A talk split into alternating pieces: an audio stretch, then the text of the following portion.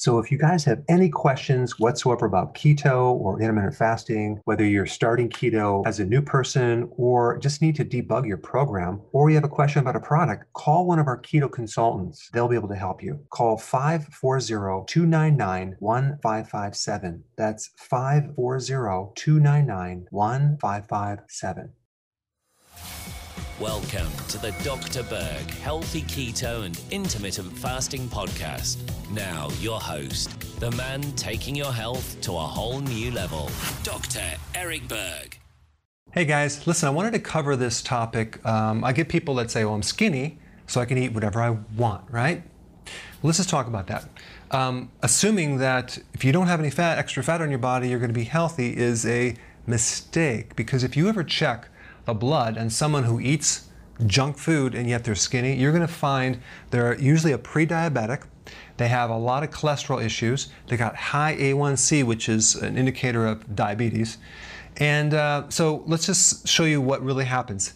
What happens is they have a very, very high metabolic rate, okay? So when the sugar goes in the blood, insulin is kicked in there. So the insulin is then stored as sugar and the excess is stored as fat and cholesterol. So what happens is that because their metabolism is so fast, they're able to dissolve this fat as they're consuming it and as they're converting it, but they're not able to break down the cholesterol because your body can't use cholesterol as fuel. And that's why if you ever check someone who's skinny who eats like junk, their bad cholesterol is just their profiles of triglycerides are like off the chart. So it catches up with them when they get diabetes. But that's what happens. So the me metabolism really kind of makes them appear to be healthy when they're really not.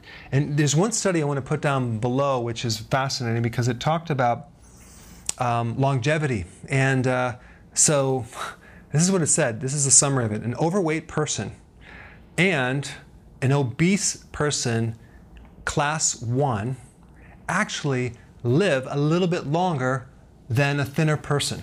Okay, I know that's hard to believe, but probably the good thing about gaining weight is that it wakes you up and it gets you to change your diet. Even for myself, I was very, very thin all the way up going through my 20s, and I never, it never motivated me to make a change until my, my late 20s.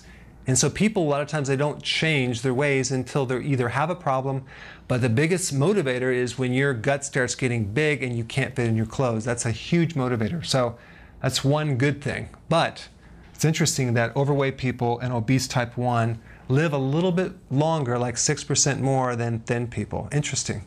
Put your comments down below. Hi. Hey guys, I just want to let you know I have my new keto course just came out. It's a mini course. It covers all the basics and how to do it correctly. You can get through this in probably 20 minutes at the very most. So if you're interested, click the link below and get signed up now.